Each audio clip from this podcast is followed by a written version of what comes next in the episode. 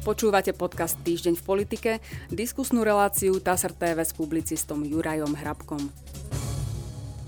V dnešnej relácii vítam publicistu Juraja Hrabka. Dobrý deň. Dobrý deň, e, Pán Hrabko, dneska by som sa chcel rozprávať aj o parlamentných voľbách, ale začať aj o, samozrejme o tom, ako dopadne problém samozpráv, ktoré žiadajú od vlády 108 miliónov eur ako kompenzáciu cien za energie, ale začať musím e, úplne aktuálnou informáciou z dnešného rána, to znamená z rána zo 4. 17. augusta, kedy nahrávame túto reláciu.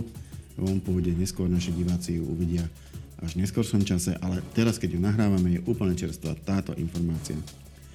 Prezidentka Zuzana Čaputová v súvislosti s ranným zásahom Národnej kriminálnej agentúry v bezpečnostných zložkách štátu požiadala premiéra Ľudovita Odora, aby zvolal Bezpečnostnú radu Slovenskej republiky. TASR o tom informovala prezidentkin hovorca Martin Strižinec. Prezidentka zároveň očakáva, že policia spolu s dozorujúcim prokurátorom v medziach zákona veľmi rýchlo vysvetlia verejnosti okolnosti prípadu a svoj postup. Príslušníci NAKA mali počas zásahu o štvrtok ráno zadržať minimálne dve osoby, má ísť o členov bývalého typu oblúk z policajnej inšpekcie, zasahovať mali aj v dome riaditeľa Slovenskej informačnej služby Michala Aláča a bývalého riaditeľa Slovenskej informačnej služby Vladimíra Pčolinského. Policajti sa mali nachádzať v budove Slovenskej informačnej služby aj v budove Národného bezpečnostného úradu. Informovali o tom viaceré slovenské médiá, konštatuje TASR. Znamená rozhodnutie, lebo jedna vec je samozrejme nejaký policajný zásah, druhá vec je, ak kvôli nemu zvolá prezidentka bezpečnostnú radu, znamená to, že toto považuje za niečo, čo má mimoriadnu dôležitosť z hľadiska bezpečnosti štátu? Isté, že. Isté, že tak v opačnom prípade by sa bezpečnostná rada nezvoláva. Uvidíme, ako, čo urobí pán premiér Odor, ale ja si myslím, že bez pochyby vyhovie žiadosti pani prezidentky a že Bezpečnostná rada sa zíde a budeme musieť čakať samozrejme na výsledok Bezpečnostnej rady, čo nám potom oznámia, ak nám niečo vôbec oznámia. K čomu príde, k akým záverom príde Bezpečnostná rada, pretože toto naozaj idú všetky žarty bokom tá situácia, v ktorej teraz sme, tu si treba uvedomiť, že tie zásahy sa nekonajú niekde na družstevníctve alebo v nejakom podniku, ale ide o štátne inštitúcie. ide o bezpečnostné mocenské zložky, o isté centrá moci dokonca, takže ten zásah je treba posudzovať z tohto hľadiska a vidíme tu opätovné zlyhávanie štátnych inštitúcií. V čom vidíte to zlyhávanie? Lebo tak ak ak jednoducho policia mala informácie, ktoré ju opravňovali k zákroku, no tak ho vykonala. Nemusí to byť zlyhanie. No nemusí to byť zlyhanie, ale vieme, že zlyhala. Vieme, že prišlo k výmene riaditeľa SIS. To nie je celkom dobré, že sa riaditeľia SIS menia ako špinavé prádlo, ľudovo, ľudovo povedané. MBU, podozrenia na MBU sú taktiež už dlhšiu dobu. Čo sa týka SIS, vieme, že premiér Odor nekonal, že povedal teda, že neodvolá súčasného šéfa SIS, hoci tie podozrenia tam boli viaceré, takže bude zaujímavé teraz, keď už policia alebo NAKA má, musí postupovať na základe nejakých ani nie indícií, ale už dôkazov, ktorých oprávnenosť preverí samozrejme čas, ale nemôže ani NAKA len tak bez ničoho si vtrhnúť do štátnych inštitúcií alebo obydlia ich e, vedúcich, vedúcich funkcionárov. To znamená, že to podozrenie, tie indície tam nejaké musia byť, konec koncov musia mať na to povolenie, aby takéto niečo vykonali a to povolenie musí prísť zo strany sudcu. Mm. To nemôže iba vyšetrovateľ si povedať, že pošlem tam laka, nech sa tam chlapci pohrabú a niečo tam nájdú. To musí byť na domovú prehliadku, samozrejme aj na iné povolenie sudcu. Mm. Takže, a ktorý sudca dáva na to povolenie? Príslušný, ktorý má službu. To ja neviem v tejto chvíli povedať. Eh, menovite, Nie, nemyslel som menovite, ale myslel som, že aký súd je k tomu príslušný. Súdca tomu bol. No, podľa správnosti, pokiaľ, pokiaľ ja viem, by to malo byť tam, kde NAKA chce zasiahnuť, kde chce mm. vykonať e, domácu, domácu eh, prehliadku, takže tam, kde sa to nachádza, to sídlo, tak tam ktoré spadá pod, pod súd, tak súdca toho súdu, ktorý má službu. Ak sa to uskutočnilo, ja neviem, v ranných hodinách, povedzme okolo 5. alebo, alebo 4. ako, ako e, tá prednedávna akcia, no tak jednoducho každý súd musí mať sudcu v službe a ten sudca v službe potom po zvážení okolností samozrejme buď dá alebo odmietne vydať takéto povolenie. Keď ho odmietne, policajti odídu, ako sa opäť hovorí, s dlhým nosom a ak, ak ho vydá, no tak ho vydá na základe nejakých povedzme predbežných dôkazov alebo ako. Na základe nejakých relevantných dôvodov. Dobre, a ten tak. politický rozmer tohto celého, lebo k tomu vecnému sa ťažko vyjadruje, keďže skoro žiadne informácie v tejto chvíli ešte nie sú známe. Ale ten politický rozmer je predstaviteľný, jeho súčasťou je to, že zásada Bezpečnostná rada štátu, čo znamená, že to je vážna vec. E, nie je to proste niečo, čo by sa dalo len tak prehliadnúť. E, následne vstúpia do hry politici, ktorí majú o 6 týždňov voľby. Je to mimochodom už asi druhý politicky veľmi citlivý zásah policie v priebehu týždňa priebehu jedného týždňa. E, to znamená, bol by som veľmi prekvapený, keby to nerozbúrilo politickú hladinu. Aké očakávate reakcie? No samozrejme, tak e, očaká, politické reakcie sú úplne, úplne samozrejme, úplne prirodzené v takejto situácii. Oni by boli prirodzené a samozrejme, aj keby sme nemali pred voľbami, a teraz voľby máme, to znamená, že politici, straníci určite nepremeškajú, nepremeškajú využiť takúto príležitosť, ktorá im padla niektorým aj z neba, dá sa, dá sa tak povedať. Ja som chytil začiatok tlačovej konferencie Smeru, lebo potom som už išiel sem, sem do štúdia.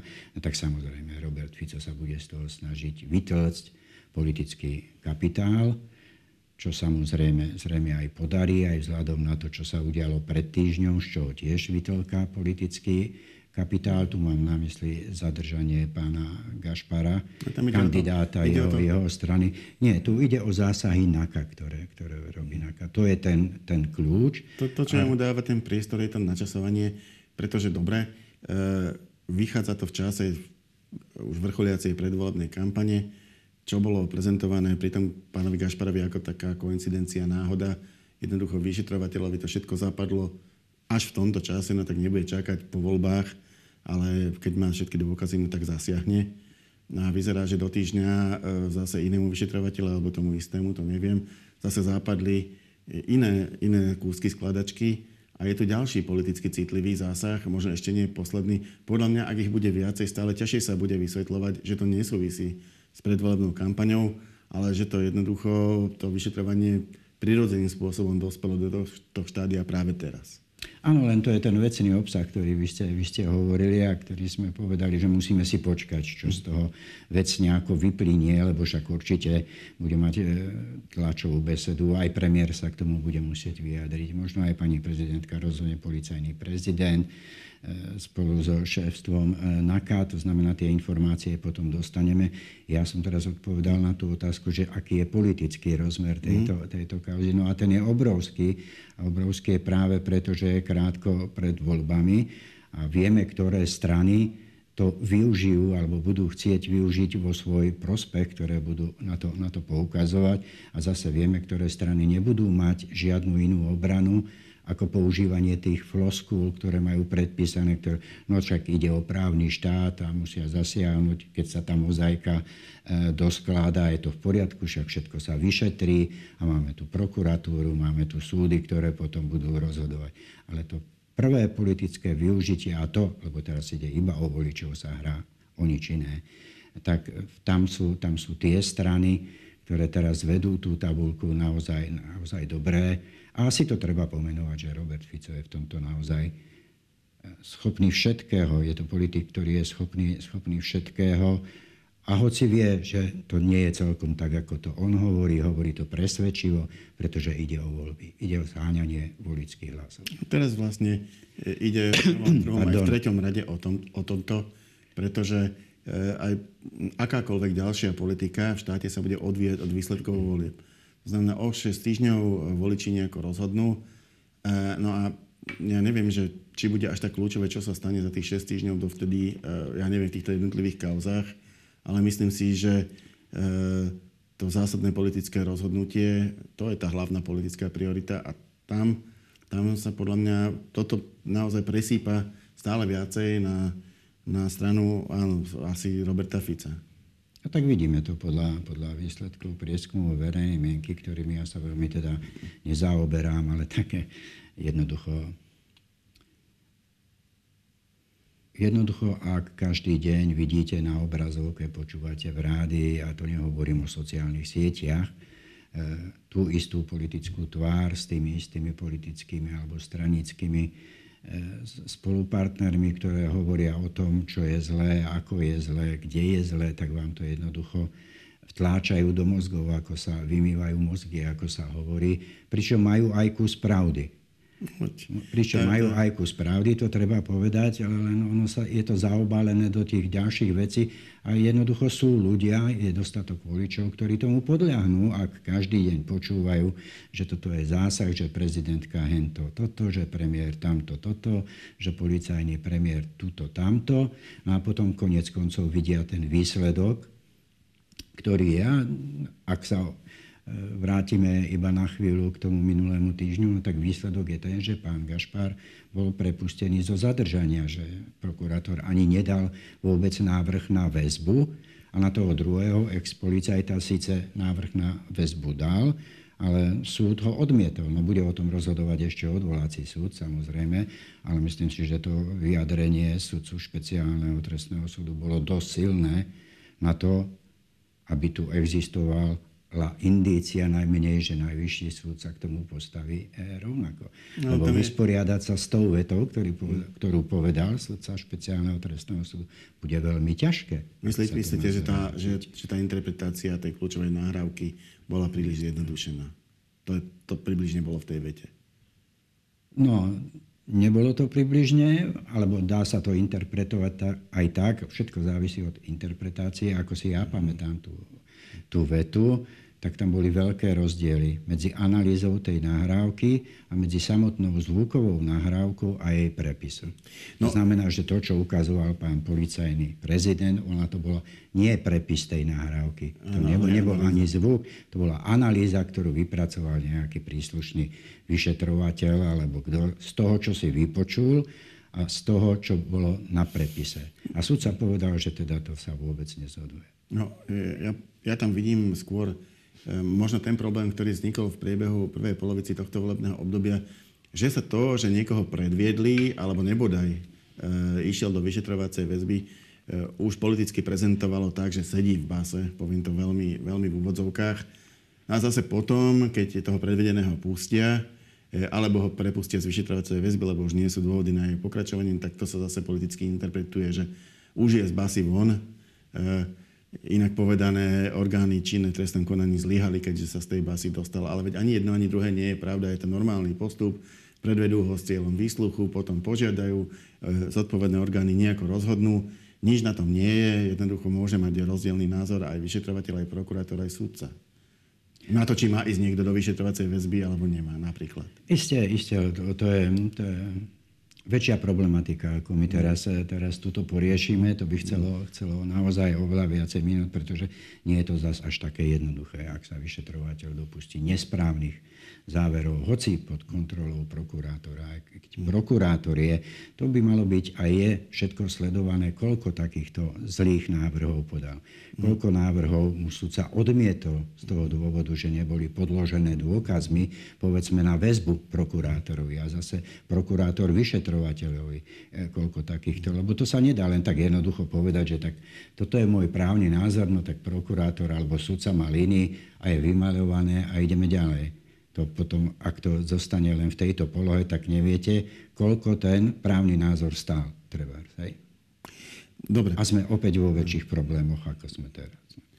E, poďme, poďme ďalej, lebo myslím si, že z tohto už asi, alebo ak je tomu ešte niečo dodať, ale nie, nie, že to, to, to, dnešnej, to bol ten politický no. rozmer. Určite z toho to budú vytlkať strany politický kapitál, o čom hovoríme, a na to vecné si musíme počkať, kým sa vyjadria príslušné orgány, hlavne teda e, premiér Odor. Uh, práve premiér Odor sa má uh, v piatok 18.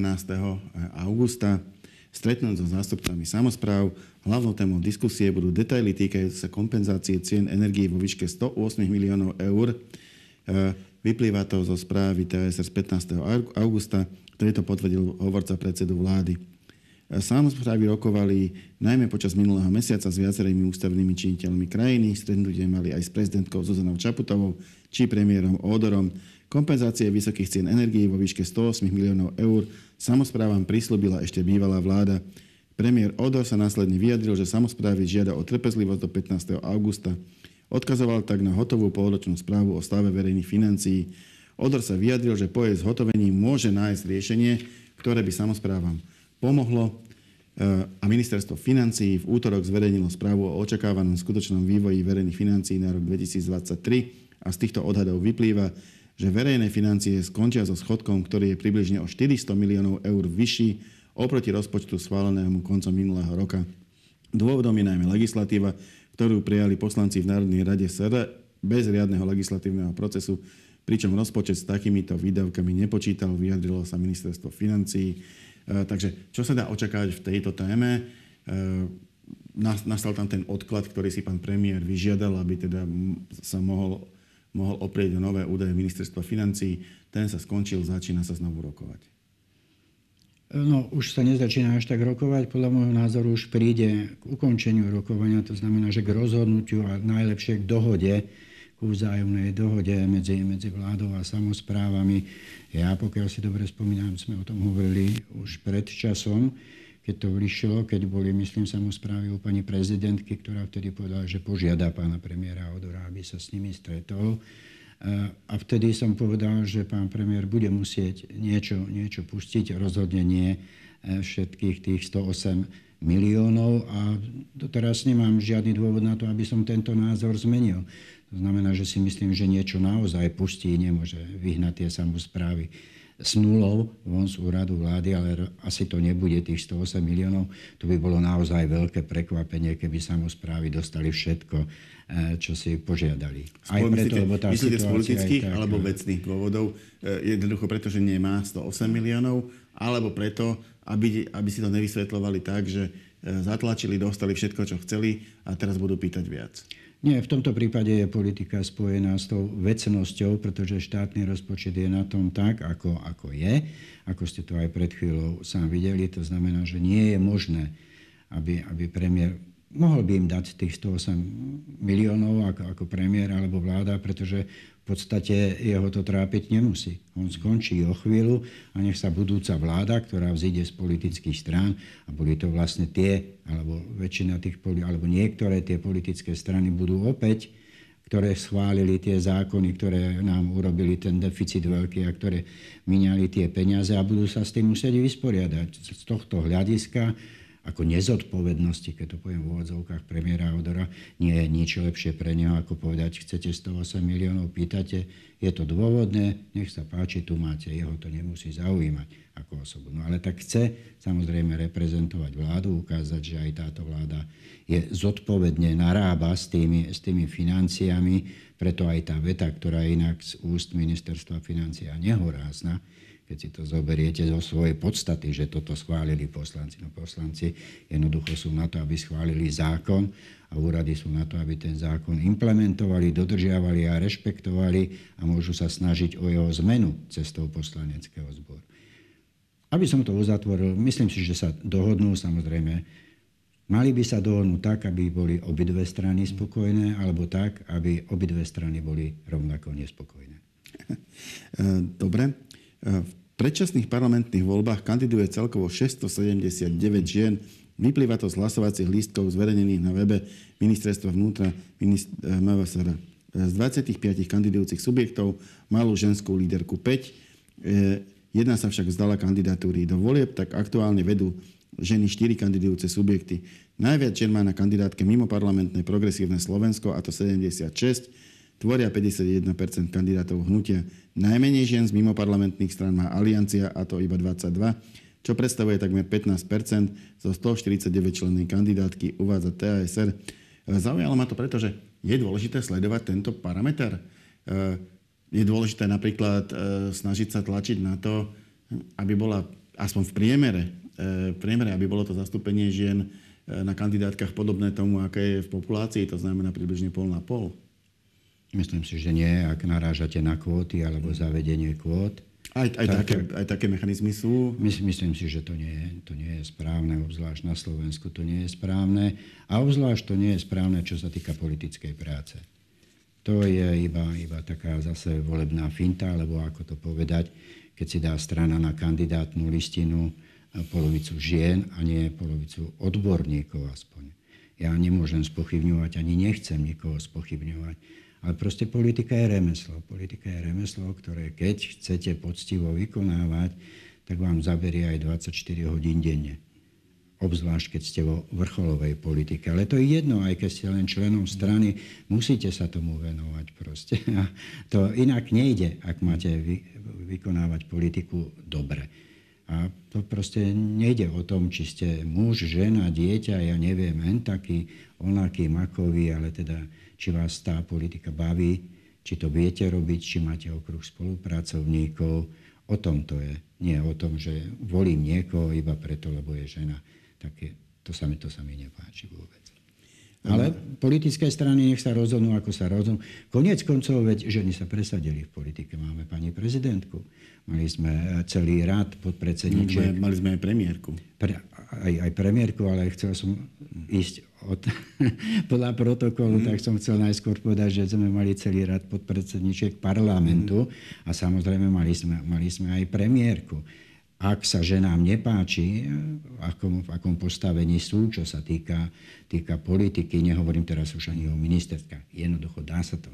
Ak sa to ženám nepáči, prosím, veď ne, existuje slobodná súťaž politických síl, nech si založia vlastnú čisto ženskú politickú stranu a nech idú, nech idú do tej volebnej súťaže. Celé to je iba o tom, že tú politiku musíte robiť a musíte získať volickú priazeň. O ničom inom. A tú volickú priazeň ale získate iba na tom, že tú politiku vykonávate ako remeslo, nejak inak. Toto bola taká predvolebná otázka. Mám, to, mám tu jednu, mm. ktorá už anticipuje čas po voľbách. Je to správa TSR z 13. augusta, ktorá ma zaujala tým, že možno modeluje jeden z možných e, vývojov politickej situácie po voľbách, ktoré budú 30. septembra. E, vláda Ľudovita Odora by mohla ostať vo funkcii ešte aj niekoľko mesiacov po septembrových voľbách keďže neexistuje časový rámec na rokovanie o vytvorení novej vlády. Na tejto možnosti sa zhodujú ústavný právnik Peter Kresák i docent ústavného práva Marek Domin. Veľa bude podľa Kresáka závisieť od výsledkov volieb, schopnosti strán dohodnúť sa na potrebnej parlamentnej väčšine pre novú vládu a v neposlednom rade aj od krokov prezidentky Zuzany Čaputovej. Ústava Slovenskej republiky nestanovuje po voľbách do Národnej rady žiadnu lehotu pre dĺžku diskusie o vytvorení novej vlády, ktorá dokáže získať potrebnú podporu minimálne 76 hlasov poslancov. Neexistuje teraz žiaden časový rámec pre tento krok, povedal pre TASR Kresák, ktorý figuroval v strane Dobrá voľba v minulosti. Zotrvávanie vlády, ktorá nemá dôveru parlamentu, čo je napríklad prípad aj tejto úradníckej vlády pána Odora, je podľa Domina z dlhodobého hľadiska nežiadúce. Ideálnym stavom, vychádzajúc z princípov, na ktorých je ústava založená, je totiž stav, keď sa vláda opiera o dôveru Národnej rady a väčšiny jej poslancov, približil pre TASR Domin, ktorý pôsobí na právnickej fakulte Univerzity Komenského v Bratislave. E, táto možnosť je asi viazaná na nejaký volebný pad, proste, že poslanci nebudú schopní e, sa v nejakom reálnom čase zorganizovať a vytvoriť funkčnú väčšinu, alebo, alebo ako si to mám vysvetliť, že je možné, že e, bude ešte niekoľko mesiacov ťahať štát vláda pána Odora. No, všetko bude záležať od výsledkov volieb. To by sme si tu museli malovať tie scenáre, vrátanie patu a vrátanie toho, či niekto bude ochotný z tých, ktorí prešli do parlamentu a môžu sa stať súčasťou koalície, opäť riskovať a ísť do predčasných volieb. Každá, každá tá vetová, ktorú by sme nakreslili, má ešte niekoľko konárikov potom, drobných, čiže to by sme zabili úplne čas a zbytočne, pretože to sú špekulácie.